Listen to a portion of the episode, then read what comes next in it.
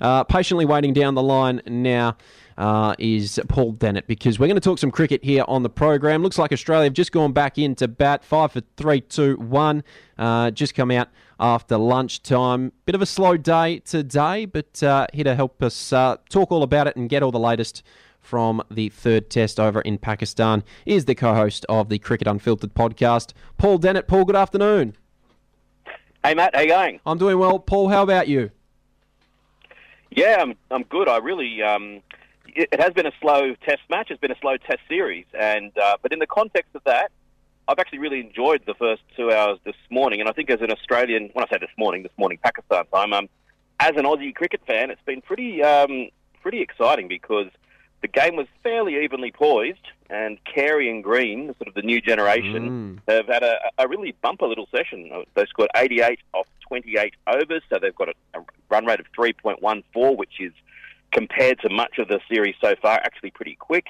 Carey brought his 50 up off 73 balls and looked really, really good. And Pakistan actually bowled pretty well. They got a bit of reverse swing. And as I said, yeah, the game was in the balance. And I saw that before to play today, CricViz had Pakistan a 20% chance of winning. At lunch, that has dropped to a 4%. So Australia's batting themselves into a pretty secure position. Okay, well, we're going to talk about uh, Cam Green and Alex Alex Carey in just a moment, but uh, let's turn our attention back to the start of this test because it didn't uh, start off very well at all for the Aussies. Two for eight at one point, Warner out for just seven, Labuschagne out for a duck, couple of wickets to Afridi. Uh, what was going through your head when uh, when Australia were two for eight? Well, it was a surprise because the pitch just looked so flat. I looked up the. Um, it's um, there hasn't been a Test match here for 13 years because this was the, the city where that um, tragic terrorism incident took place all, all those 13 years ago, and so uh, this is the first Test match back in Lahore. Uh, so it's quite a, um, aside from the cricket itself, it's quite a, a poignant moment. But it's hard to gauge uh, what the pitch might do. And I was looking up their first class results this year, and they're just, you know, teams are getting 500 and 600 and looking absolutely easy. So for Australia to suddenly be two for eight, hmm. um, I thought, what's going on? And Shaheen Shah Afridi uh, really got one to jag back and trapped Warner um, plumb in front. And Marnus Labuschagne played a rare loose stroke. He just sort of fished at one outside off stump, nicked one through. Smith um, came out and there's a fairly loud appeal for LBW first ball.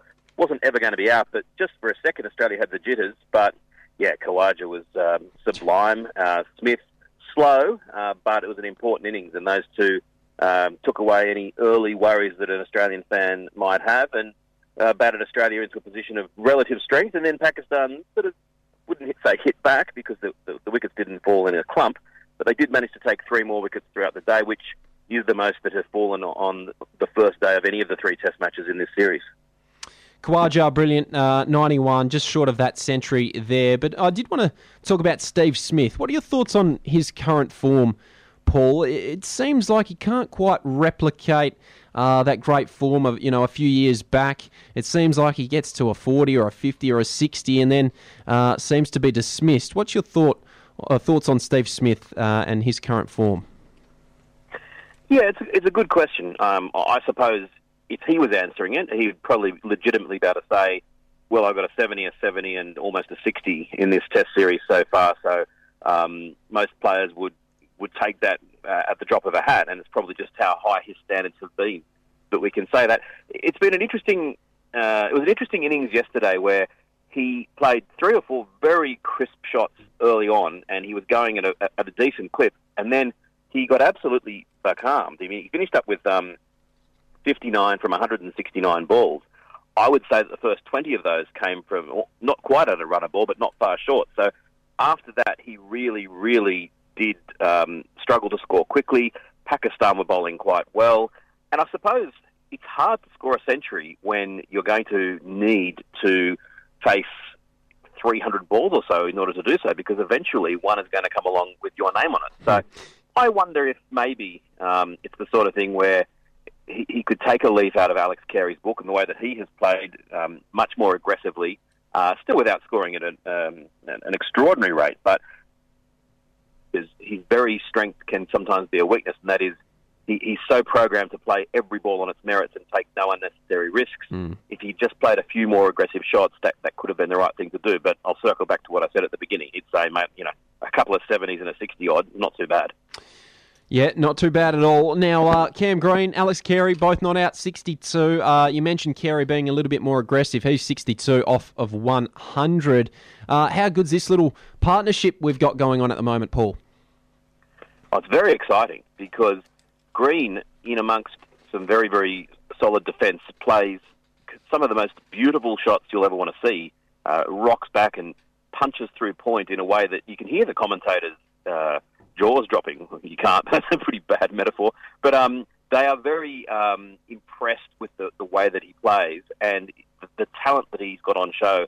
Uh, you just keep on thinking that the potential upside is so high. And, and yeah, Carey coming into this series was the one player in the Australian side who really hadn't quite uh, done so well.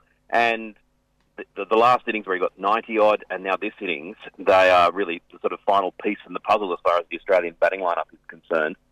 And the the um, the fact that they're scoring a little bit more briskly uh, is also putting Australia into a position where, you know, Pakistan they made the miracle last game. I was on. I think with you, I said it would take something like a miracle for them to avoid losing. Well, second most overs ever batted to score a draw in the 145 year history mm. of Test cricket. So they pretty much got a miracle. The way the Aussies are playing, they might be up against it again in this in this third test. Yeah, yeah. What, what are you expecting the pitch to do over the next couple of days? And, and yeah, are we heading for a third draw, or can the Aussies do it? Yeah, it's it's um, the the things that you'd say in, in Australia's favour are that Pakistan have definitely been getting some reverse swing. The dismissal of Steve Smith, he had been facing some high quality reverse swing from Nasim Shah, and then Shah sort of bowled one that didn't swing back in and hurried through and got him out LBW. So the reverse swing got him out indirectly. In that first session, uh, I think it was a testament to the, the skill that Green and Carey showed that they never really looked in much trouble, but there was definitely a little bit of reverse swing on offer there as well. So I'd like to think that Stark and Co. will be able to get some reverse swing, and there is a bit of uh, foot marks st- starting to de- to develop. One or two balls are starting to spin um, extravagantly. I would say that if this was a pitch in another part of the world, that I'd be quite confident by day four and five it would be really offering something for the for the bowlers. It's just that I felt that that might be the case in the first two tests, and it never really eventuated. So we'll have to wait and see. Uh, but I, you know, I, I, still think there's a, a, a chance that we may actually get a result in this game.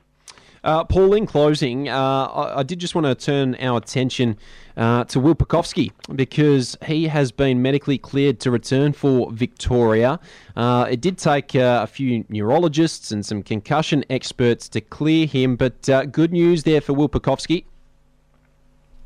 Definitely, and um, it, it's I think the outcome that I, I really wanted to hear. Um, the right thing to do. You get the the specialists to look at it in a very sober and dispassionate way.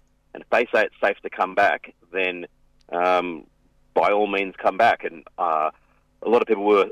It felt like that last concussion for a lot of people. That was the threshold that people on the sidelines were saying, "Oh, now it's time for him to, to stop." And I, I thought that, that was premature. I thought, you know, it's not up to us to, to say that. It's up to the to the experts. And if they've given the go ahead that he can continue to play, then I welcome that and I, I wish him every success. I still think that he has a, a potential Test career of substance in him.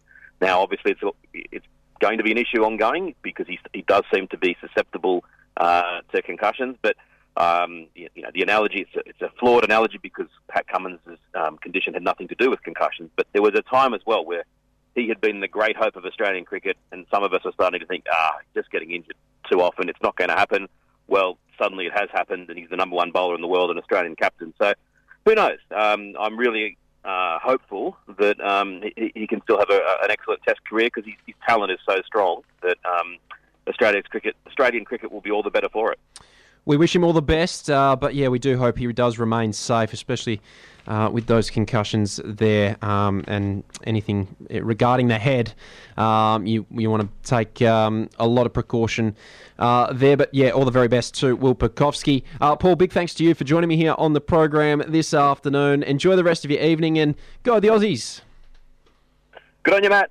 Thank you. There he goes. Paul Dennett, co host of the Cricket Unfiltered podcast. I thank him for his time here on the show this afternoon.